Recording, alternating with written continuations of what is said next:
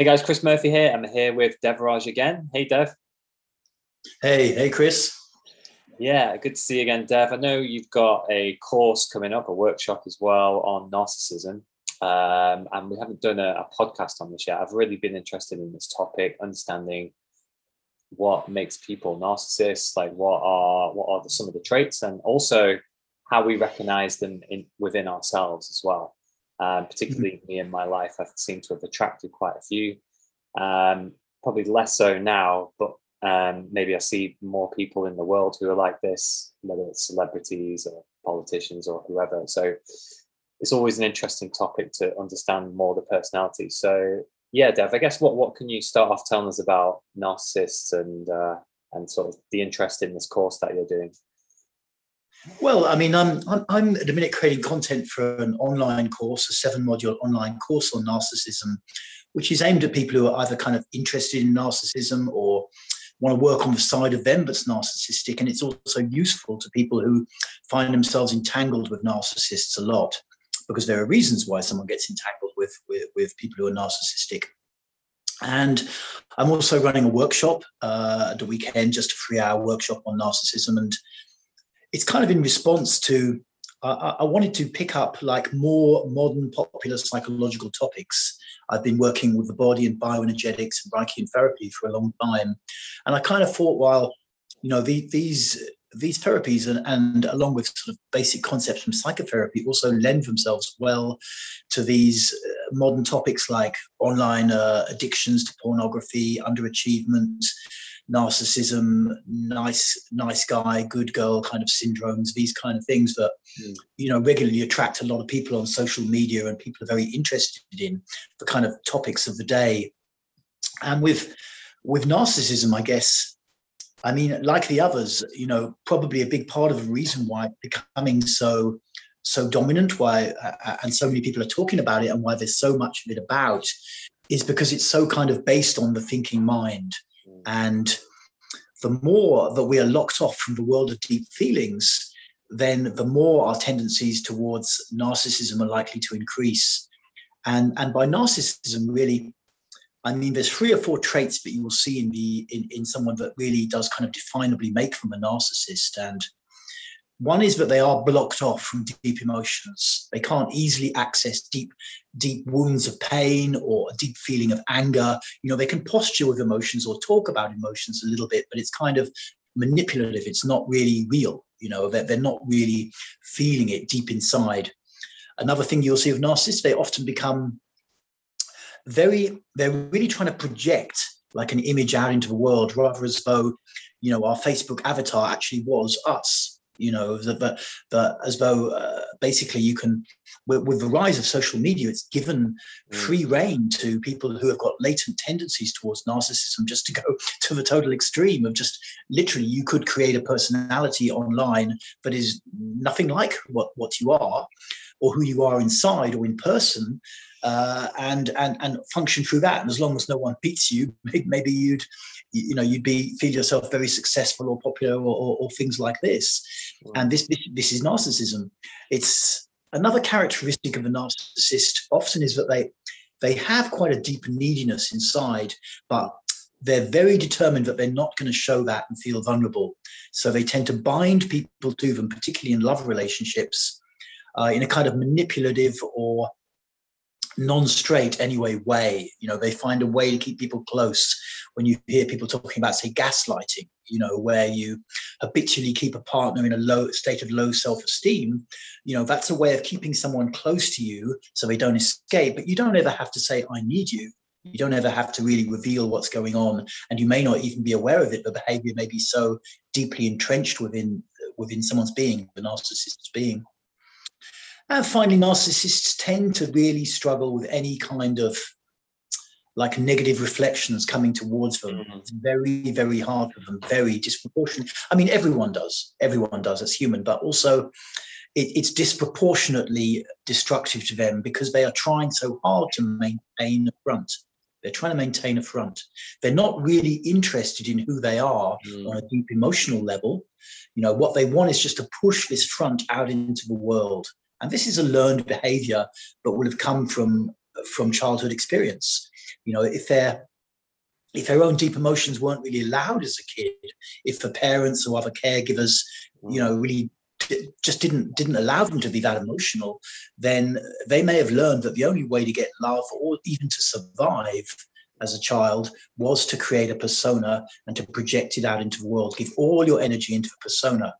Kind of like there was this novel by uh, Oscar Wilde, famous guy like 100 years ago, 150 years ago or something, called The Picture of Dorian Gray. It was something Dorian Gray. I think it was The Picture of Dorian Gray. And Dorian Gray was like this upper class kind of guy who was super good looking. And in the in the attic of Dorian Gray's house, there was this picture of Dorian Gray. And and the idea was that and Dorian Gray would just become this kind of real bad, seductive rake kind of guy who looked really good, but was always sucking people into dodgy business schemes where he could make money or seducing women and then just casting them away to the side. And he just kept on looking really, really good. Mm. And up in the attic, the picture got really, really bad, basically, until at some point, I think in the in the final sequence of the story, uh, they knocked the house down. I can't really remember, or something like this. And anyway, the picture got destroyed.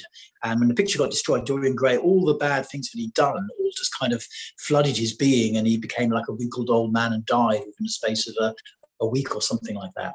I may be getting the story a little bit wrong, but that's the, the gist of it.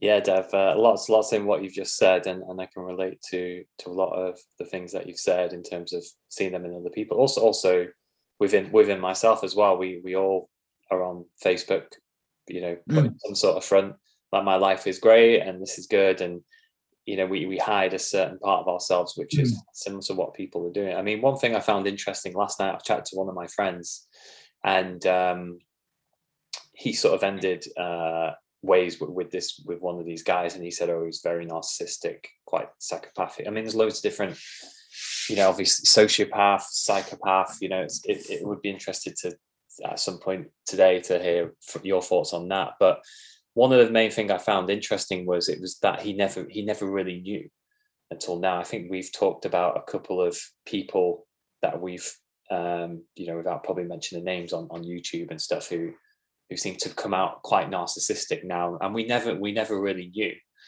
So it's, it's sometimes quite interesting how how we don't see it as well you know when when all of a sudden you've been in this relationship for for a year um, and you think it's fine like i would probably relate to myself um, maybe with a couple of women that it was it was as if yeah everything was fine. But then when you're sort of coming out of the relationship or it ends you realize there's this sort of real control and like your needs don't matter and it's all about them.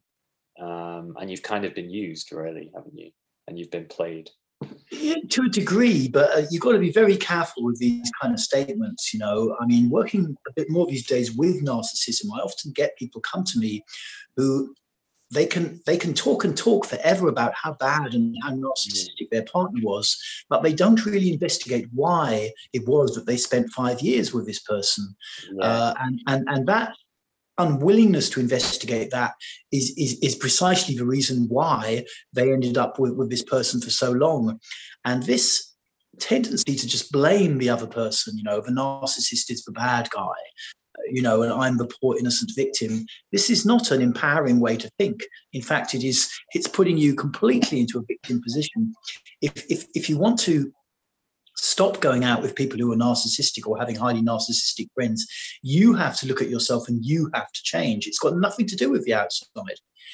Outside in the world, there could be any number of mad people, crazy people, sociopaths, narcissists, dark cluster, blah, blah, cluster B, dark triad people, whatever the latest term is. This is not really your problem. Your problem is who are you?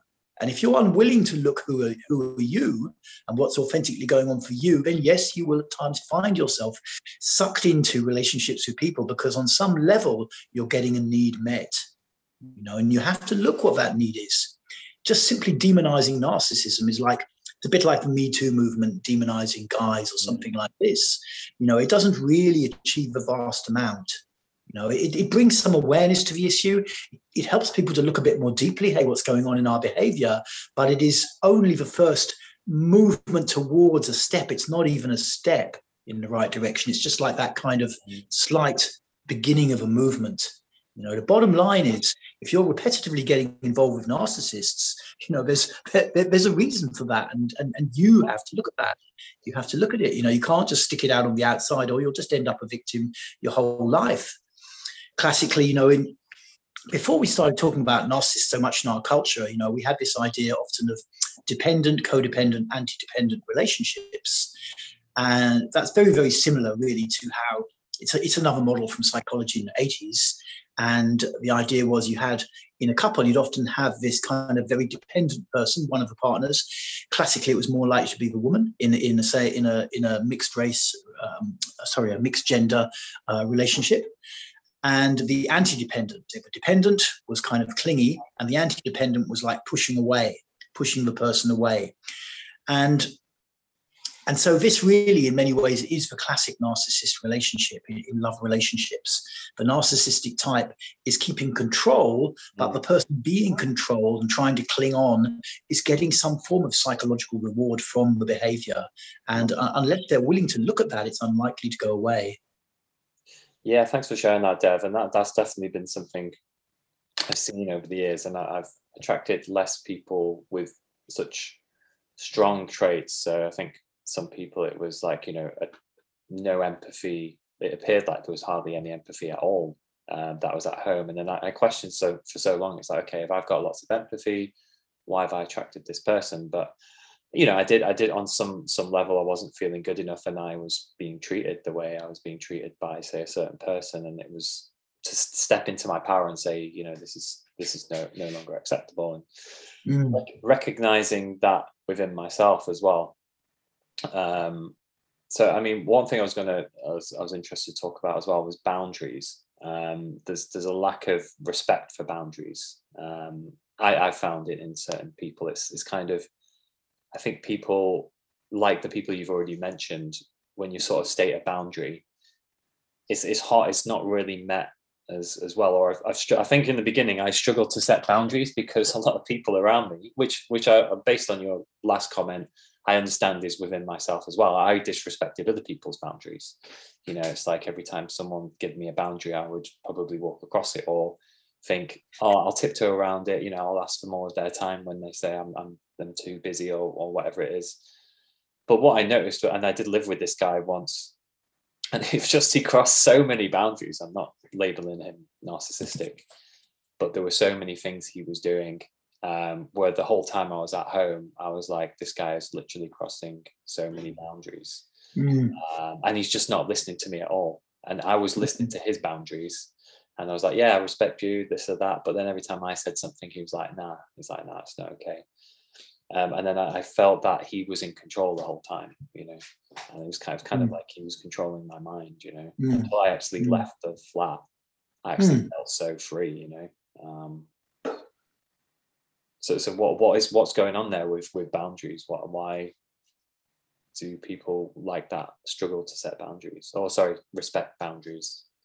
Well, like you say, it's a two way street. You know, you've got the person who in their own inner world feels they have a right to be a bit invasive you know but they have the right just to kind of put energy out as they feel like and they don't really need to respect other people's boundaries and there will be an inner model for that possibly relating to some level of invasion as a child which may not be something particularly heavy or extreme, such as sexual abuse, but it may just be something where they were not really allowed as a kid to express themselves. The parents were overly controlling around the age of two or three. That's one possibility. And likewise, in the person who's allowing themselves to be invaded constantly, there will be an underlying feeling that it's not okay for them to put up boundaries. They're probably a bit of a pleaser on some level, you know, and they again don't feel they, they, they learn as a child to survive, do not really express yourself to survive, do not really express yourself because otherwise you would just put up a boundary because the energy to put up the boundary is there inside the body.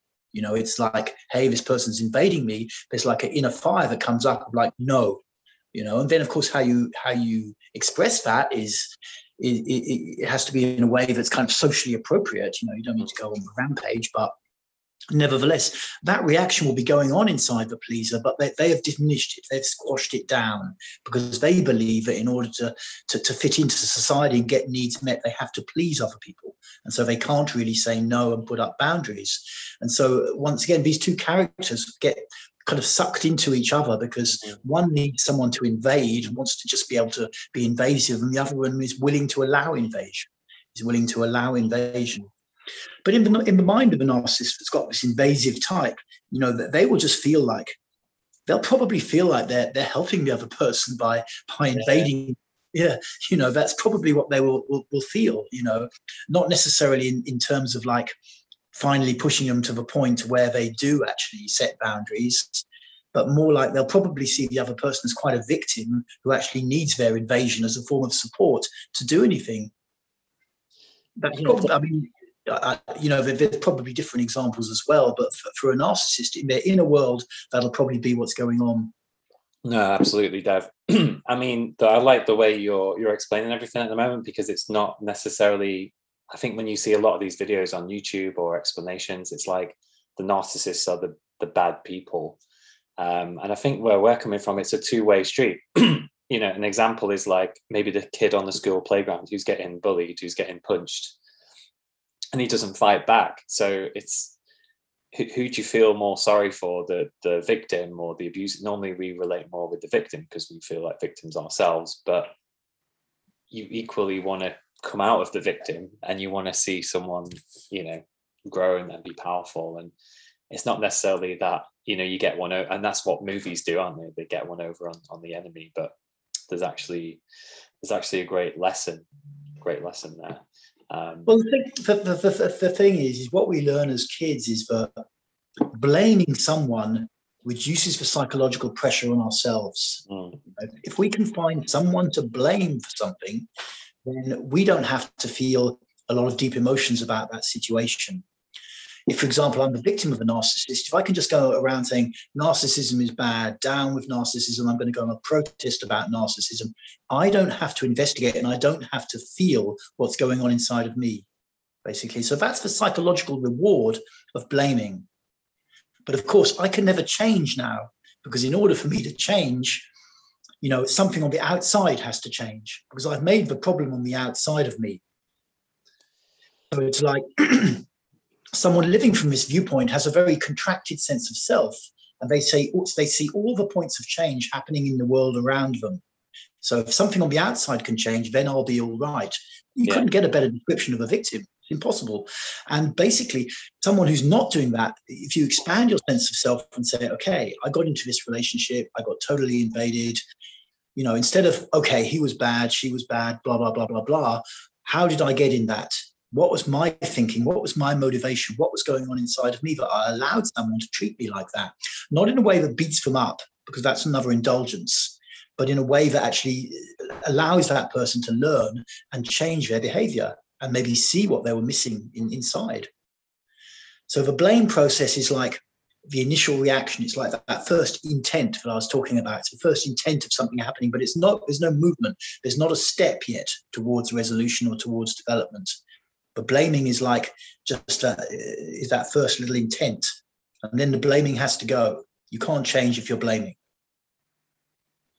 Yeah, absolutely, absolutely. I mean, the common example at the moment is the government, right? And how people are blaming the government for everything, and it's it's kind yeah. of you know these are the two things meeting which which support support each other um on, on such like a grand scale. So this is definitely something. Is so is that why you would say politicians or, or, many leaders in these positions would fall under that category of having these traits or um, maybe other traits as well? I mean as just that and a second part question is what what's the difference between say a narcissist then and a psychopath or a, a sociopath? What's what's the Uh, have you looked into some of that stuff as well yeah i mean i mean relating to to politicians i mean you know it's not really that they're all narcissists or something like that it's more like we live in a culture like here in the UK, I've been living in the UK most of my life, you know, which is a very blame orientated culture.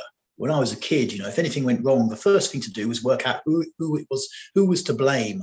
And so whenever you did anything, you made sure you had an excuse, someone you could blame in case it went wrong. But of course, no one ever learns or develops. It's just in this kind of very low mindset thing that you're you're going around in all the time. And the mass media, of course, feed that. You know, it's like a lot of people are pretty churned up about COVID. People have lost people. People have had a lot of their freedoms taken away or whatever, or experienced that. And, and then they've got a lot of residual emotional energy. One way of kind of temporarily discharging that is, is for the media to provide them with people to blame, like a whipping boy, you know, it just comes out, who everyone can just beat up and shout and scream at, like in sort of medieval era with the stocks, you know, and then feel for a little bit better. You know, they've just hurled all these rotten vegetables at this guy but of course, you know, they're really the losers, really, and essentially the people doing the blaming because they're, you know, they're using the whipping boy, but they're not actually taking responsibility for their own lives or their own behavior, and so they can't develop. And so the media are kind of mass media, the newspapers are in a kind of unholy relationship, you know, where they get power by offering blame, blame figures, you know, Hancock or Johnson or whoever it is, and then you know you can subscribe to those people as blame figures if you don't want to investigate your own behavior and have to feel more you know? So it's like the, the media are facilitating people's ability to not feel.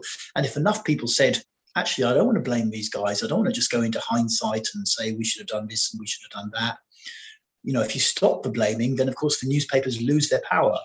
Know, mass media loses their power or it has to change tack. It has to change tack. You know, for years, like the British football team, you know, English football team, you know, would I mean, the level of negativity hurled at it by the British media was such that it was pretty much impossible for them to ever win anything. I mean, they're literally just being pounded, and every new manager that came in would just get pounded. And if he lost one game, even experimenting with a few new players, the Sun and the papers are all piling in, pounding this poor guy, and they just give up. You know, it's been the same with COVID. You know, there there weren't so many measures, and then the newspapers pound and pound and pound, and they take measures regardless of any scientific truth or anything. It's just people in, in this state who want to blame, who want to direct their negative energy outwards. Mm. And so, you know, this is not so much, I think, directly to do with narcissism. It's more just, it's more just people in a low state of awareness scrabbling around, and they've never really worked out, or no one's ever really explained to them any alternatives as to how they can make their society better. You know, when you talk about sociopathy or, or psychopathy, you know, th- these are complex terms in the sense that they have kind of slightly different meanings in different schools of psychology. So, and, and narcissism, it, it's kind of complex, but I mean, for example, there is a thing called the, the personal, the psychopathic inventory, personal psychopathic inventory or psychological per, psychopathic. There's, there's two kind of scales which you can you can work out psychopathy on. And originally, as far as I understand, sociopath was just a, a more kind of less pathologizing time for psych term for psychopath because the word psychopath has become kind of associated with like Hannibal Lecter or Ted Bundy or things like this, you know, very extreme people, you know, who are like killing people and shit. You know, it's complex because there's different definitions. And like I say, there's the psychopathic inventory revised thing is like eight different categories that they score your personality on. You do like 100 questions and it works out where you are on the kind of psychopathic inventory. And it is stuff like lack of empathy, cold heartedness, Teflon kind of uh, ego, and things like this. But at the end of the day, narcissists, I would not really consider them to be quite the same as a, a psychopath. And I would not consider a psychopath to be a particularly bad person you know, the term again has been kind of fused with this whole desire to blame certain people in society uh, as a way to make ourselves feel better. And it doesn't really work. But all a psychopath is kind of doing in a way is just like they've got more fluidity and flexibility inside. A narcissist is more like a one trick pony that's just usually just pounding energy out. They may have some kind of Machiavellian characteristics, which are more more common with more psychopathic people, but it's generally more rigidity. In character structure, the average narcissist is just rigid oral. They're very needy inside. They've rigidified over the neediness. They've blocked off the world of feelings. They're pulling people towards them in a way they, they keep people down around them, with their boss or whatever, in a relationship. You know, the psychopath is a bit different. The psychopath's on a different scale. He's more like, or she is more like very manipulative, very fluid. They can take a different, they, are not so rigid. They have high upper body fluidity and they, they more control people through subtle means. You know, they don't just need to gaslight. You know, they're more subtle. And what else could we say about other things? Um, and they're more they kind of project energy out. They want followers. You know, they, they instead of just getting one person hooked to them as their kind of, you know, partner, they, they'd rather have like hundred followers on, on, on Instagram or 10,000 followers, people feeding on their energy and stuff like that, or work. You know, they want to be inspiring and charismatic. Uh, you know, the, the average narcissist probably wouldn't aspire quite that high up the scale. They don't really have the fluidity. They're more rigid the psychopath has more aggression in their character. It's it, it's a bit different. There's not really hard boundaries in these things in psychology. You know, I don't know how useful it is as a, as a comparison. Yeah, no, it gives us a bit of an idea. But the whole thing I'm getting from from this interview, Dave, from what you're saying is it's recognizing it within ourselves. So if we're getting triggered by a psychopath or someone who has no empathy whatsoever, why why are we getting triggered by that? Why what's what's an empowering way to is, is there something within us that's a bit of a psychopath or lacks empathy with people or?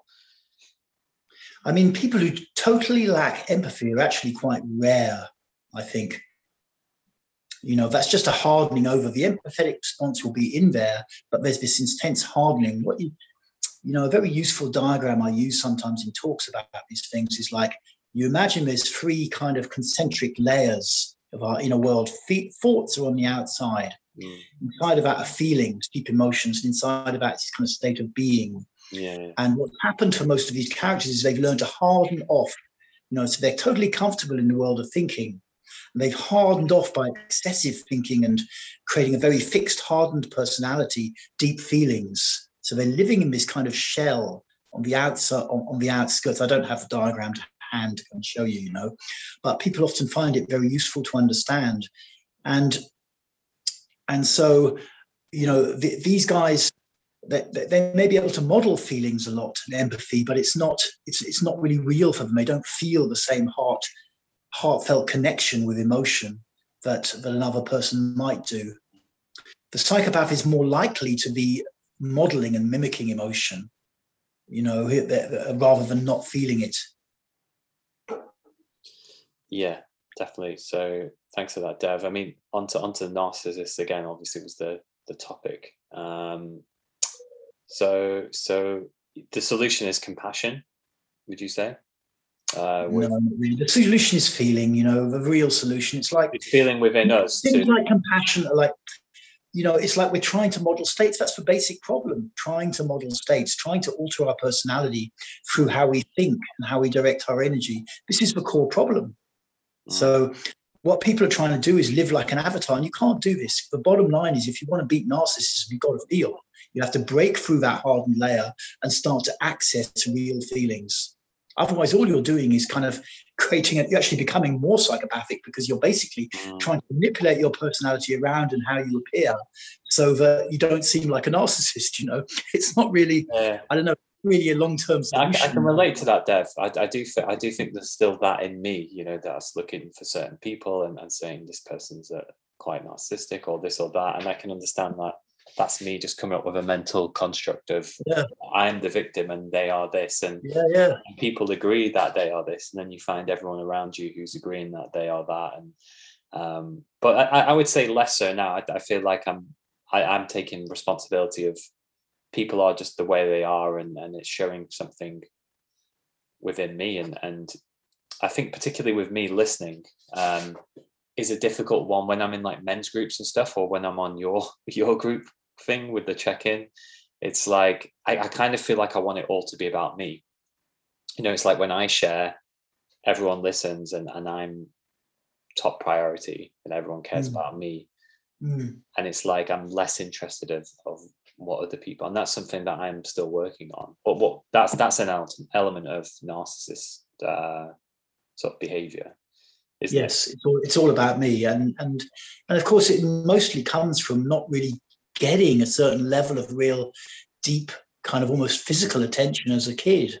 somewhere you know? It's set up this lack particularly the bond with the mother in the first year when you've just come out into your own being and your own body and around in the world if if there's not that close that, that close sense of feeling with the mother and the very slow detachment over the first year or first two years, it does tend to set up a personality who basically kind of can feed on attention. You know, we're trying to fill a hole inside ourselves. I'm just as much as, as anybody else. You know, we're trying to fill a hole and we get a temporary sensation of feeling good when people give us attention, you know. And, and so, you know, the idea of being, say, an Instagram influencer is attractive to someone with this background because when they get attention, they feel good for a while. And then it goes away and they think, okay, I need to do something else to get attention now. You know, I want to get attention. And for some of them, if they don't get positive attention, then they'll they'll start to get negative attention instead. Because negative attention is still seen as better than no attention. You know, it's a deep, these are deep wounds that we carry around in our psyche, and they're kind of almost tied up with the whole wave that Western culture has has has, has managed to create so much civilization has been at the at the um the sacrifice of like billions of childhoods, basically in a certain way. And and and we have to you know pick this stuff up within ourselves pick this stuff up within ourselves and just try and heal it you know but the need, the need for attention is real uh, you know and it's like we, we, did not get something inside of us there's a hole inside of us where we didn't get something and we're living in this inner state of deprivation and we're trying to find things that fill it but most of what we find only gives a temporary sense of relief no, hundred percent, hundred percent. And you and you meet some of those people, don't you? Who just they they they're just they're talking too much. They're not listening to you, and it's it's just and it's it's frustrating to be around. Um, and uh, yeah, I mean, it's like I think I was speaking to someone the other day, and and I was on the phone to them, and, and all they were doing was talking. It's like I couldn't even get a, a word in, and I just that just you know. Well, they, they, they may not be a, jump in, but they may not be a narcissist. They oh no, not exactly. But I mean, I think it's the feeling of it's all about them, and then you know, you know, it's like maybe they want to share stuff, and then it's like you maybe share something about you, and then I think they'll straight away turn it back to them. Or I found sometimes people who, you know, I'm, I'm not I'm not blaming. I'm just trying to figure out here. But you know, like when I'm feeling down about something, or I've just got um, heartbroken or rejected or something, and then you tell someone, and then they just start talking, and they go, "Oh, I remember this happened to me," and then they start, and it's it was like that's not the mm-hmm.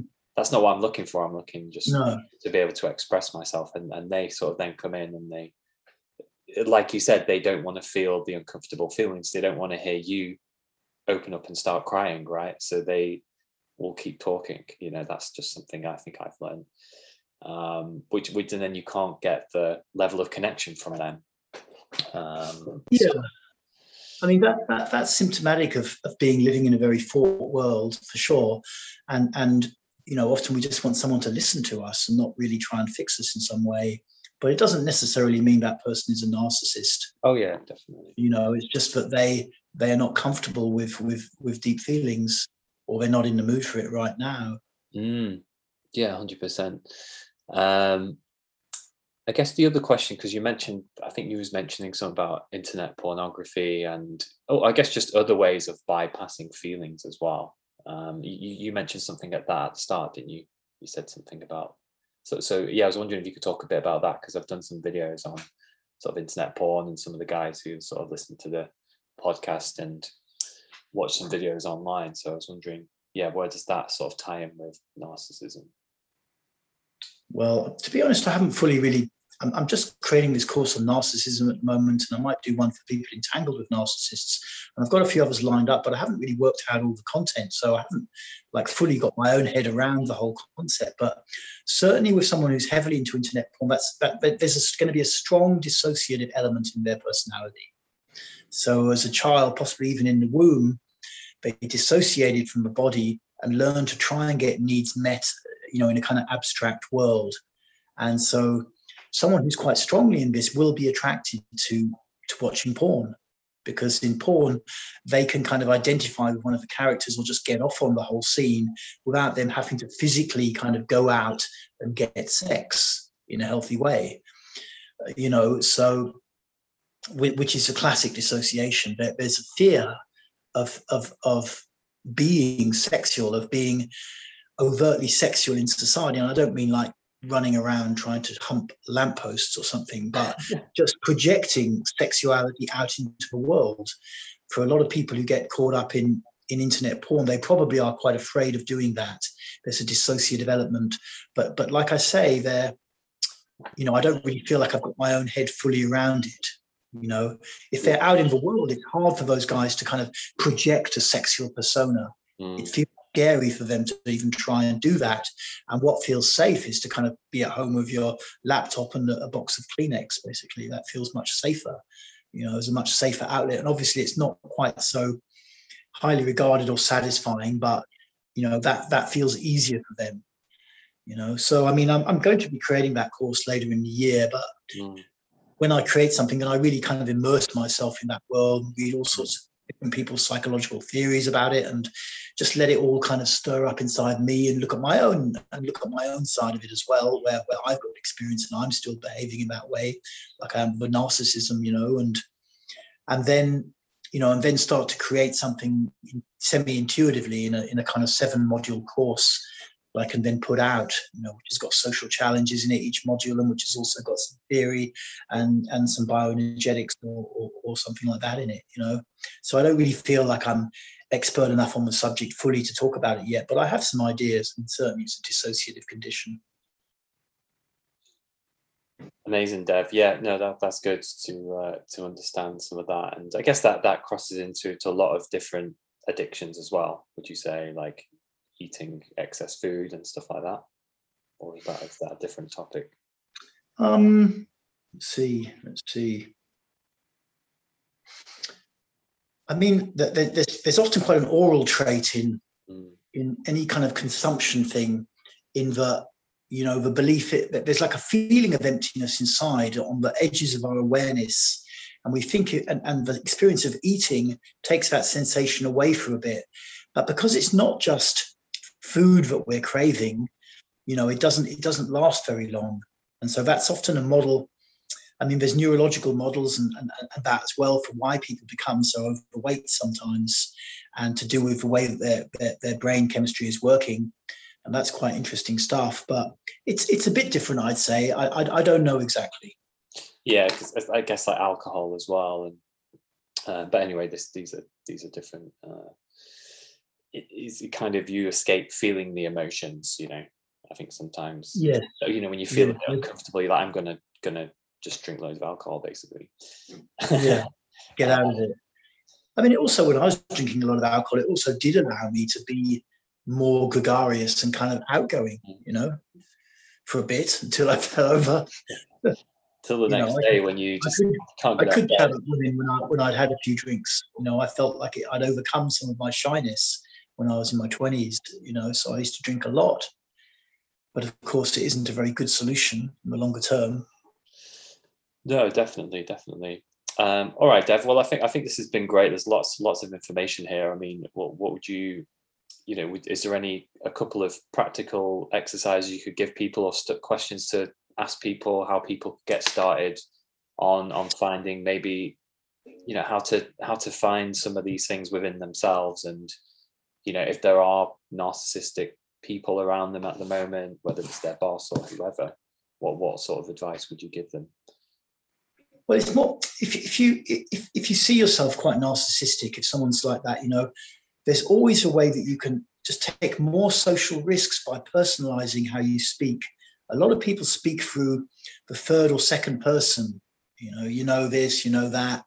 Instead of and the challenge for a narcissist is to say, just what they feel or what they think they might feel in the moment you know instead of kind of saying like why didn't you call me last night to someone more saying like i feel upset that you didn't call me last night mm. you know they expose to use language in a way to personalize it make it more direct and expose vulnerability expose yourself to vulnerability mm. you know this is a basic thing which anyone who wants to change narcissistic tendencies can do to personalize what they're saying and say, hey, I, you know, I love it that you did this, or I did, you know, instead of they tend to be more circumspect or less direct, mm. you know, and you can stop doing that.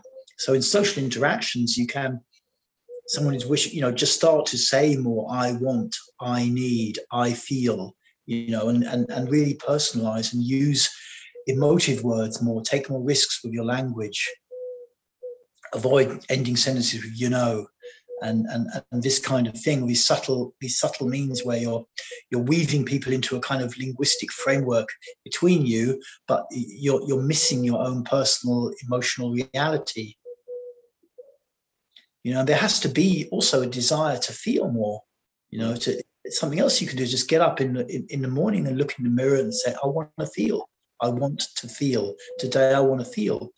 Because we, we are blocked. We are blocked. And, and for the narcissist, especially, there it's, it's not very easy for them to, be emotionally present with anything that's going on around them. Yeah, absolutely. All right, Dev. So that's that's some good tips for people. Um, how about with your course and your workshop? What what what the other details on that? Obviously, I know you've got a bioenergetics workshop, which which I've been doing. Uh, sorry, a course, um, and that's that's a good way to feel, obviously. Uh, but in terms of understanding more about narcissism and the course, so where where you up to on the? You've just done a workshop, haven't you? Just just done what? Haven't you just done a workshop recently, or is it coming up? I'm doing a workshop on Sunday about narcissism down here in Brighton in the afternoon. But the main thing I'm doing is creating this online course, which is just a seven module course, and you know you just you just sign up for it and pay money, uh, one off payment. I'm not quite sure what it's going to be yet, and then you you have the content for life, and you can just work your way through it slowly basically. And there's different things like social challenges, like I've just been speaking about, uh, how you use language. There's bioenergetic exercises in it, and there's sort of basic principles to help understand understand narcissism and how to kind of combat it within our own being. You know, because deep inside, everyone wants to feel more and just just just feel more involved in life. You know, and it's just because then it's satisfying and you don't have to sort of play these kind of narcissistic games. It's all a safety strategy at the end of the day, mm. narcissism, but it's a safety strategy which has kind of become so written in some people that they're no longer aware that there's a lot of things that they're hiding from. You know, they just think it's kind of normal.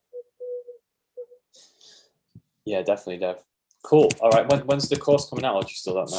Seven, Probably seven. next week. Probably next, next week. week. Should be out. Should be out certainly by about June 18th or something like that. But, cool. All right. Well, we'll put that. I'll put the links in this uh, interview. Oh, thank you. Thank you. Can, can grab it. Cool. All right, Dev. Well, thanks for the interview. Uh, hey, cool.